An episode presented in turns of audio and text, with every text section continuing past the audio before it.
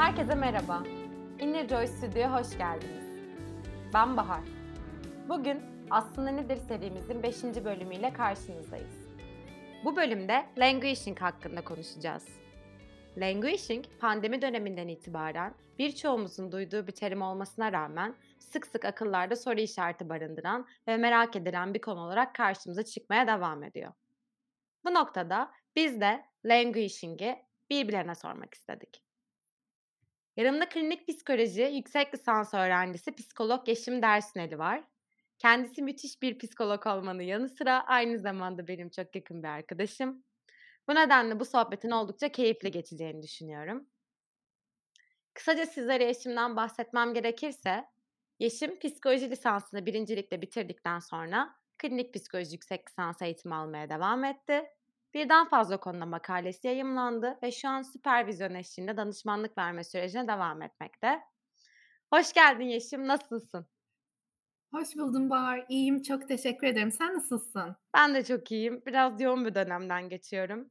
Eee, ama bu yoğun dönemde bu podcast yapmaya fırsat bulduğumuz için ve bu keyifli sohbeti yapacağımız için çok mutluyum.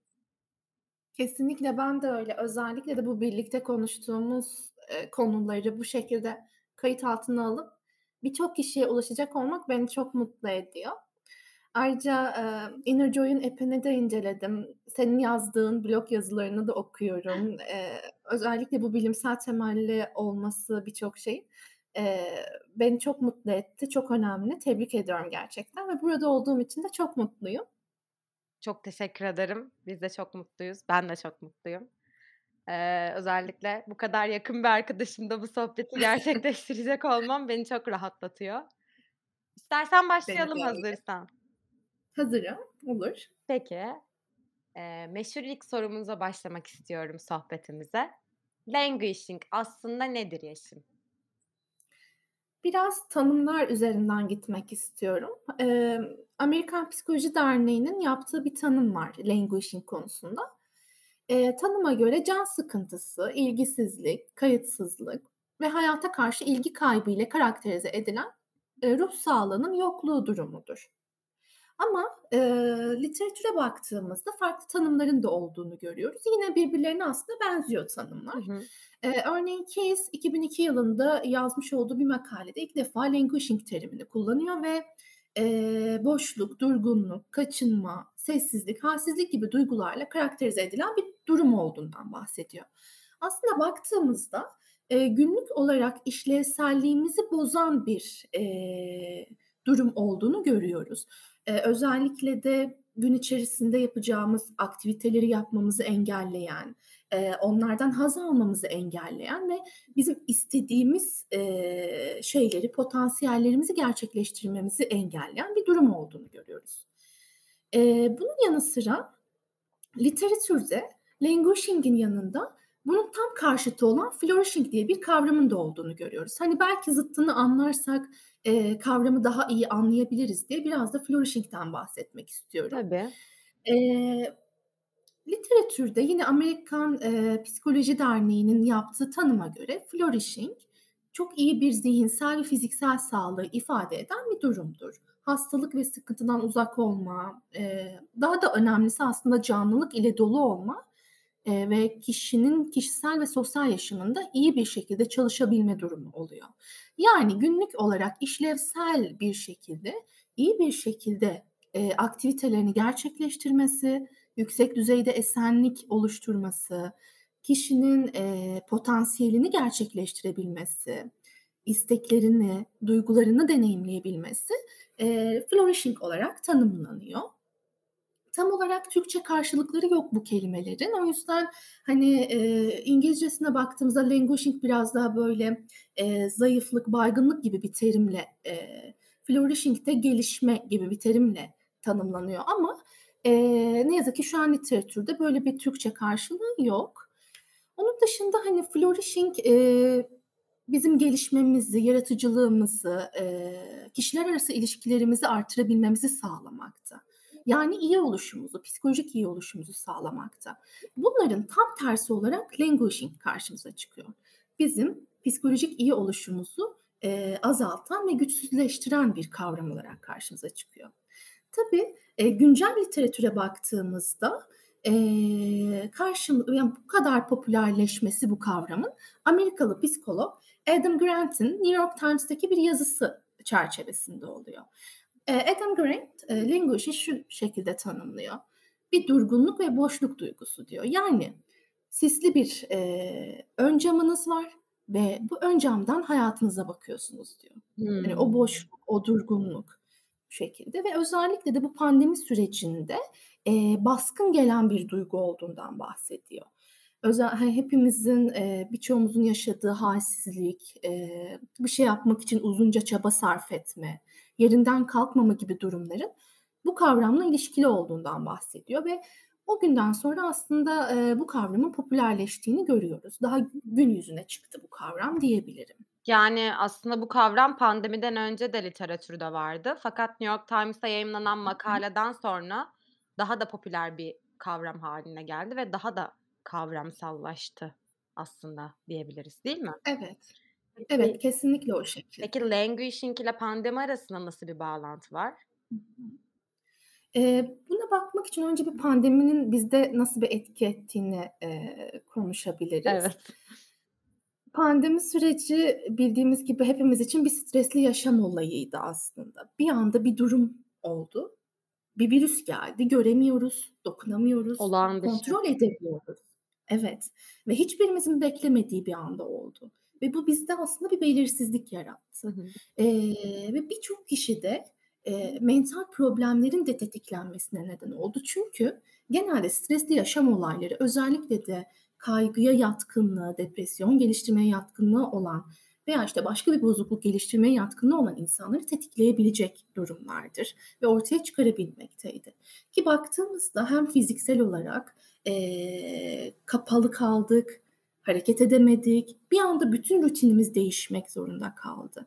Eee, o süreçte yapılan çalışmalar incelendiğinde literatürde gerçekten de mental problemlerin çok arttığı görülmekte. Özellikle de Torales ve diğerleri 2020 yılında, eee, bir sistematik derleme, eee, yapmışlar. Pandemi sürecinde gelişen, eee, bozukluklar, problemlerle ilgili olarak ve gerçekten de küresel olarak stresin, kaygının, depresif belirtilerin, uykusuzluğun, öfkenin, korkunun çok fazla arttığı görülmüş. Aslında baktığımızda çok ciddi anlamda negatif etkilerinin olduğunu görüyoruz bu sürecin. Dolayısıyla da bu languishing gibi hâlsizlik, durgunluk, can sıkıntısı, eee, bir şeye yönelik ilgi kaybının olmasının aslında çok olağan olduğunu söyleyebiliriz. Yani bu dönemde artmasının, eee, gayet beklenen bir durum olabileceğini söyleyebiliriz. Peki, aslında biraz bahsettin ama, ben bu kısmı birazcık daha irdelemek istiyorum. Eee, languishing bilimsel temelli mi? Yani literatürde languish hakkında languishing hakkında bizzat, çalışmalar var mı? Burayı birazcık daha açabilir misin bizim için? Eee, bu soru için çok teşekkür ediyorum. Çünkü bilimsel temelinin, eee, araştırılması bence çok önemli. Eee, psikolojide çok fazla kavram var. Çok, eee, her an bir, iii, kavram çıkabiliyor. Evet. Eee, bir kişiyi öne atabiliyor ve, hani, kafa karışıklığı çok fazla yaratabiliyor. O yüzden bizi bu kafa karışıklığından ya da bilgi kirliliğinden diyebileyim, kurtaracak tek şey bilimsel bir, eee, tabanının olması olacaktır Kesinlikle. ve, eee, bir bilimsel tabanı var, ama literatürde tabii ki çok fazla çalışma yok. Özellikle Keyes 2002 yılında, eee, "Languishing'den Flourishing'e" diye bir makale yayımlıyor ve orada aslında bahsediyor. Eee, az önce de belirttiğim gibi languishing tanımlarını yapıyor.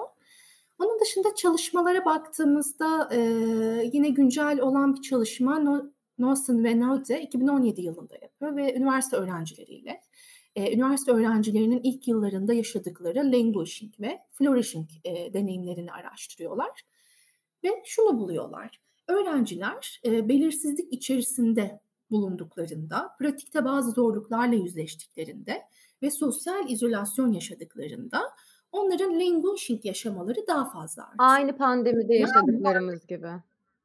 Evet, kesinlikle. Yani biz de belirsizlik içindeydik, bazı zorluklarla yüzleştik, sosyal izolasyon yaşadık. Eee, aynı üniversite döneminde yaşadığımız bazı zorluklar gibi ve bu kişiyi savunmasız hâle getiriyor languishing'e karşı.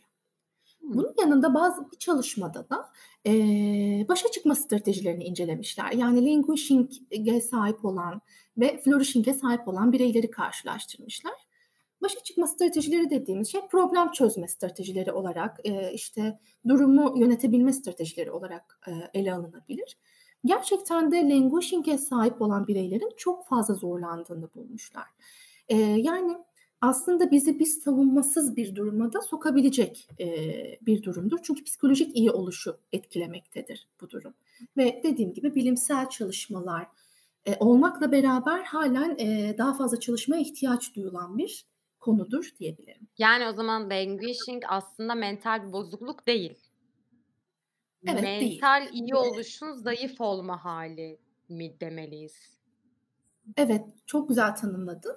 Eee, kesinlikle öyle. Bir mental bozukluk sınıfında bulunmuyor. Tamamen mental sağlığı az ve güçsüz olarak, eee, ortaya çıkması olarak tanımlanabilir. Hı hı.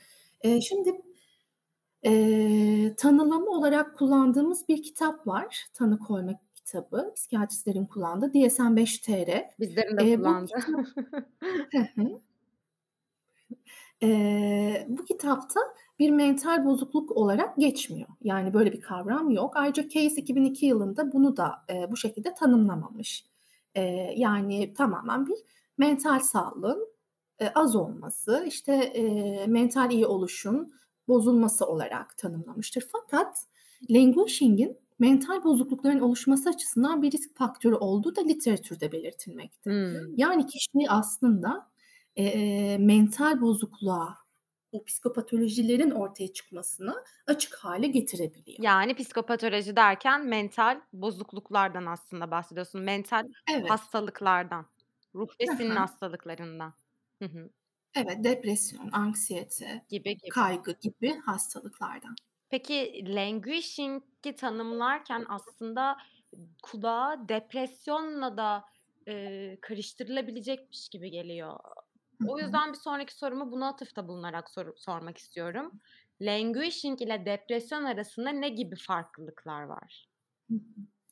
Aslında bakınca biraz birbirine benziyorlar. Hani, Evet. o hâlsizlik, eee, boşluk duygusu, bir şey yapmama isteği ama burada temel fark depresyonda umutsuzluk ve çaresizliğin çok yoğun olmasıdır. Ama, eee, languishing'de biz bu umutsuzluk ve çaresizliği çok fazla görmüyoruz. Eee, bunun yanında depresyon bir mental bozukluktur. Eee, tanılanır, tanı kitabında bulunmaktadır. Eee, fakat languishing bir mental bozukluk değil, mental sağlık ile ilişkili bir durumdur ama literatürde özellikle Case 2002 yılında şunu belirtiyor: Languishing'in yaşanması kişinin majör depresyonunun gelişmesine katkıda sağlayabilmekte. Yani depresyon Yani riski. Hı. Evet, yani bu sürecin devam etmesi, kişinin bunun üzerine hiçbir şey yapmaması ya da rutin olarak bunu devam ettirmesi, işte, eee, onun depresyon yaşayabilme ihtimalini artırabilmekte. Tabii ki kesin olmak olmamakla birlikte. Yani depresyonda aslında bir harekete geçme isteği yok. Bir umutsuzluk, bir çaresizlik durumu varken languishing'de bu yok. Aslında insan harekete geçmekle ilgili motivasyonunu devam ettiriyor fakat bununla ilgili kendisinde bir enerji bulamıyor. Dediğin gibi bir, eee, sis li bir camın arkasındaki gibi. Net olarak nasıl davranması gerektiğini göremiyor, o enerjiyi bulamıyor, canı bir şey yapmak istemiyor ama aslında bunun altında bir umutsuzluk yok. Böyle bir motivasyon yok Evet. anladığım kadarıyla. Evet, o şekilde. Hımm. Peki, languishing yaşadığımızı düşünüyorsak ne gibi bir yol izlemeliyiz? Yani bundan kurtulmak için ne gibi alternatif yöntemler söyleyebilirsin, önerebilirsin? Şöyle, şu an, hani, boz bozukluklara baktığımızda, işte, mental bozukluklara, işte, şöyle bir şey varsa nasıl ne yapmalıyız gibi yaklaşmaktansa aslında yaşadığımız semptomların ya da yaşadığımız belirtilerin, eee, neler olduğunu algılamak, bunların gün içerisinde bizde nasıl bir işlevselliğe neden olduğunu, bu bunları neden yaptığımızı anlamak ve buna göre, eee, bir, eee, yol çizmek daha uygun olabilmektedir. Ama tabii bu biraz daha profesyonel bir, eee, süreç ya da yardım gerektirebilmektedir. Onun dışında baktığımızda aslında, eee, örneğin ilgi kaybımızın çok fazla olması, eee, aşırı durgunluk içerisinde olmamız, kayıtsızlık içerisinde olmamız ve bunu gün içerisinde sürekli yap yapıyor olmamız, her gün aynı şeyi da eee, tekrar ettiriyor olmamız bir, eee, döngüye sebebiyet vermektedir. Yani, şimdi bir şeye karşı bizim ilgimiz azalıyor. Canımız çok sıkkın, hiçbir şey yapmak istemiyoruz. Bu nedenle sürekli evde kalıyoruz. Yataktan çıkmıyoruz vs. Bu bir süre sonra kişinin aslında psikolojik iyi oluşunu da etkileyecek ve, eee, günlük işlevselliğini de etkileyecektir. Çünkü evde kaldıkça aslında kişi ona haz veren aktiviteleri yapmamaya başlayacak ve düşünceleri daha çok olumsuz olarak etkilenecek ve sonunda, eee, olumsuz diye, eee, belirtebileceği duygular yaşayacak. Yani bir döngü eee, gibi bir süreçle ilerleyecektir. Peki neler yapılabilir? Şimdi literatüre baktığımızda literatürde artık terapilerin birçoğunun davranışları, eee, etkinleştirmeye yöneldiği görülmekte. Yani duygularını kabul ederek kişinin, eee, içerisinde bulunduğu anı, duyguyu, emm, fark ederek, anlayarak, kabul ederek, onu değiştirmeye çalışmadan, etiket koymaya çalışmadan, yani kötüdür, iyidir demeden o duyguyla beraber yapmış olduğu hâlihazırdaki davranışını devam ettirmesi önemli olacaktır. Yani normalde mesela haz veren neler yapıyorduk biz, eee, bu ilgi kaybı oluşmadan önce? Çok küçük bir şey de olabilir, arkadaşlarla kahve içmek bile olabilir ya da yolda yürüyüş yapmak da olabilir. Bunları yeniden küçük küçük yapmaya çalışmak, eee, kişiyi o içinde bulunduğu süreçten bir nebze de olsa kurtarabilecek bir durumdur. Eee, on belki o ilgisizlik, kayıtsızlık, mutsuzluk durumlarıyla baş edebilmesini sağlayacaktır. Yani aslında baktığımızda çok, eee, basit gibi görünebilir ama aslında etkisi çok büyük olacak bir, eee, adımdır bu. Minik adımlarla yeniden o kaçtığımız, uzaklaştığımız aktiviteleri yeniden yapmak, yeniden haz alabilmek ve bunu yaparken de, eee, duygularımızın farkında olmak, duyguları kabul ederek bunu yapmak, eee, önemli olacaktır diyebilirim. Denemekten ne çıkar, öyle değil mi? Yani çok aslında basit bir, eee, yöntem gibi görünüyor ama etkisi çok yüksek olacaktır. Çünkü, eee, fiziksel olarak da bir hareket durumu söz konusu Evet, olacaktır ve fizik ve psikoloji birbirinden ayrılamayacak, eee, durumlardır. Yani aslında hobilere geri dönmek belki, bıraktığımız hobilerimize geri dönmek ve fiziksel olarak bizi hı. harekete geçirebilecek aktivitelerde bulunmak, languishing için denilebil denenebilecek alternatif yöntemlerden Evet. olabilir diyorsun, değil mi? Hı hı. Evet, yani net olarak bir bilimsel kanıt tabii ki yok ama genel olarak terapiler bunları öner önermekte Hı hı. bizlere. Yani davranışı arttır, devam et, durma. Durma, devam et, harekete geç, Hı hı. çabala, koştur gibi. Evet, Birazcık daha evet. tabii bir de söylediğinden de çıkardığım kadarıyla dedin ya, o an yaşadığın duyguyu ve hissi kabullen, anı fark et, ana geri Hı dön. hı. Bu bana gerçekten, hani, üzerine yazılar da yazdığımız ve bu alanda çalıştığım için, eee, araştırma da yaptığımız, içerik üretmek için bir alan hı. olduğundan aklıma direkt mindfulness'ı getiriyor.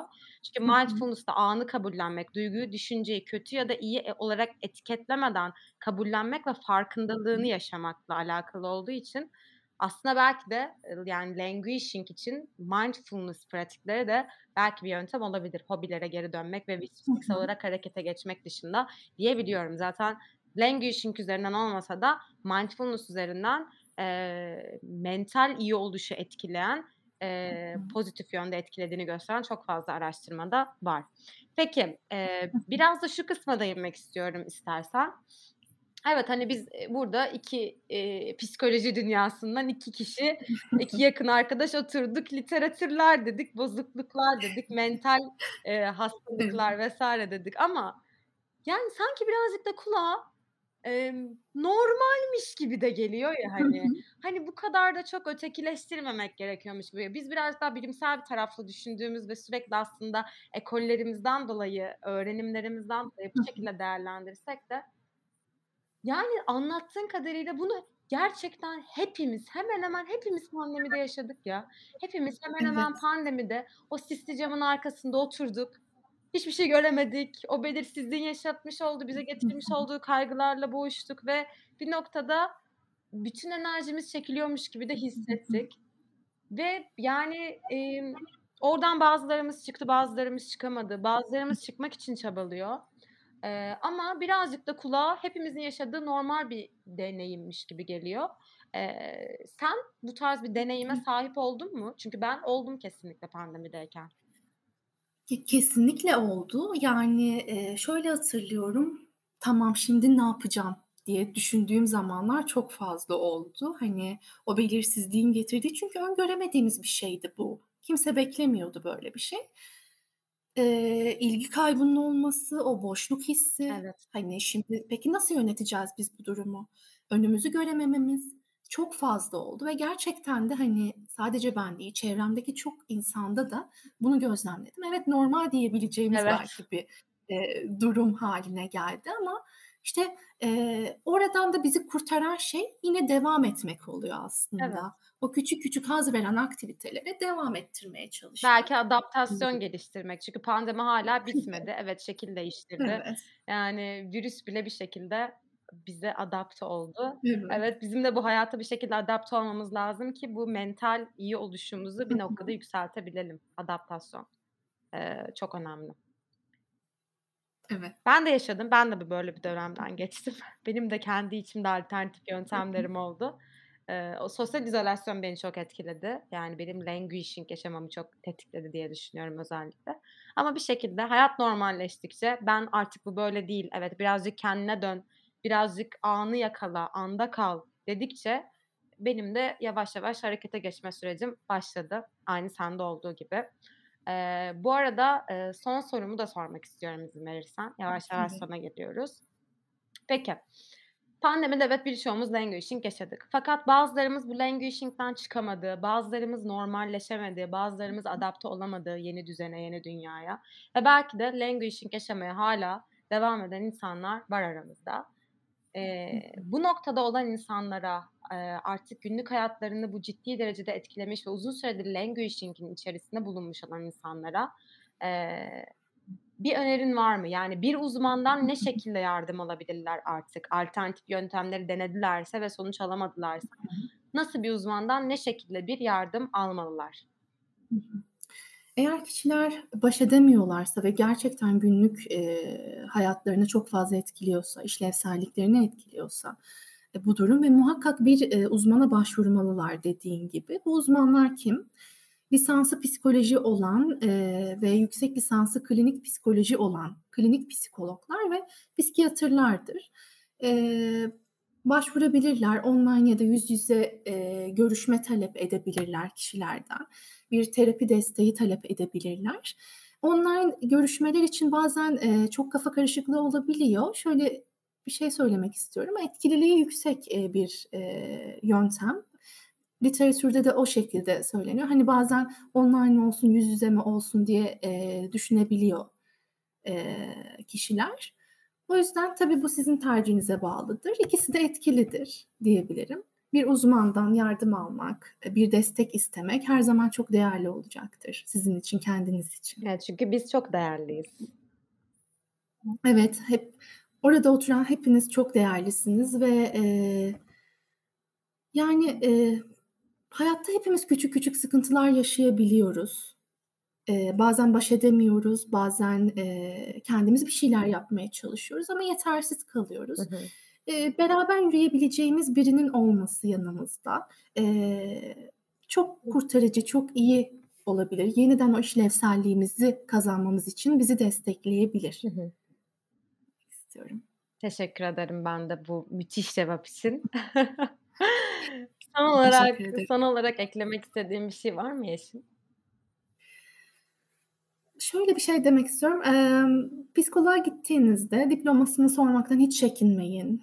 Eğitimlerini sormaktan hiç çekinmeyin. Hı hı. Orada hizmet almak için oradasınız. Hayatınız çok değerli. Eee, sizinle beraber yürümek isteyecek insanları tanımanız çok değerli. Kesinlikle.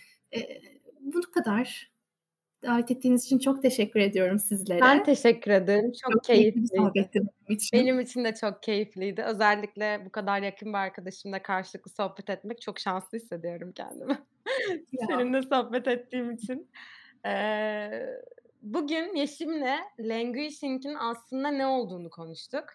Siz de İngilizce hakkında daha detaylı bilgi almak için www.innerjoy.app sitemizden blog yazılarımızı okuyabilir, meditasyon pratikleri için Innerjoy app'i Google Play veya Apple Store'dan indirebilirsiniz. Hoşçakalın. Bir sonraki bölümümüzde görüşmek üzere.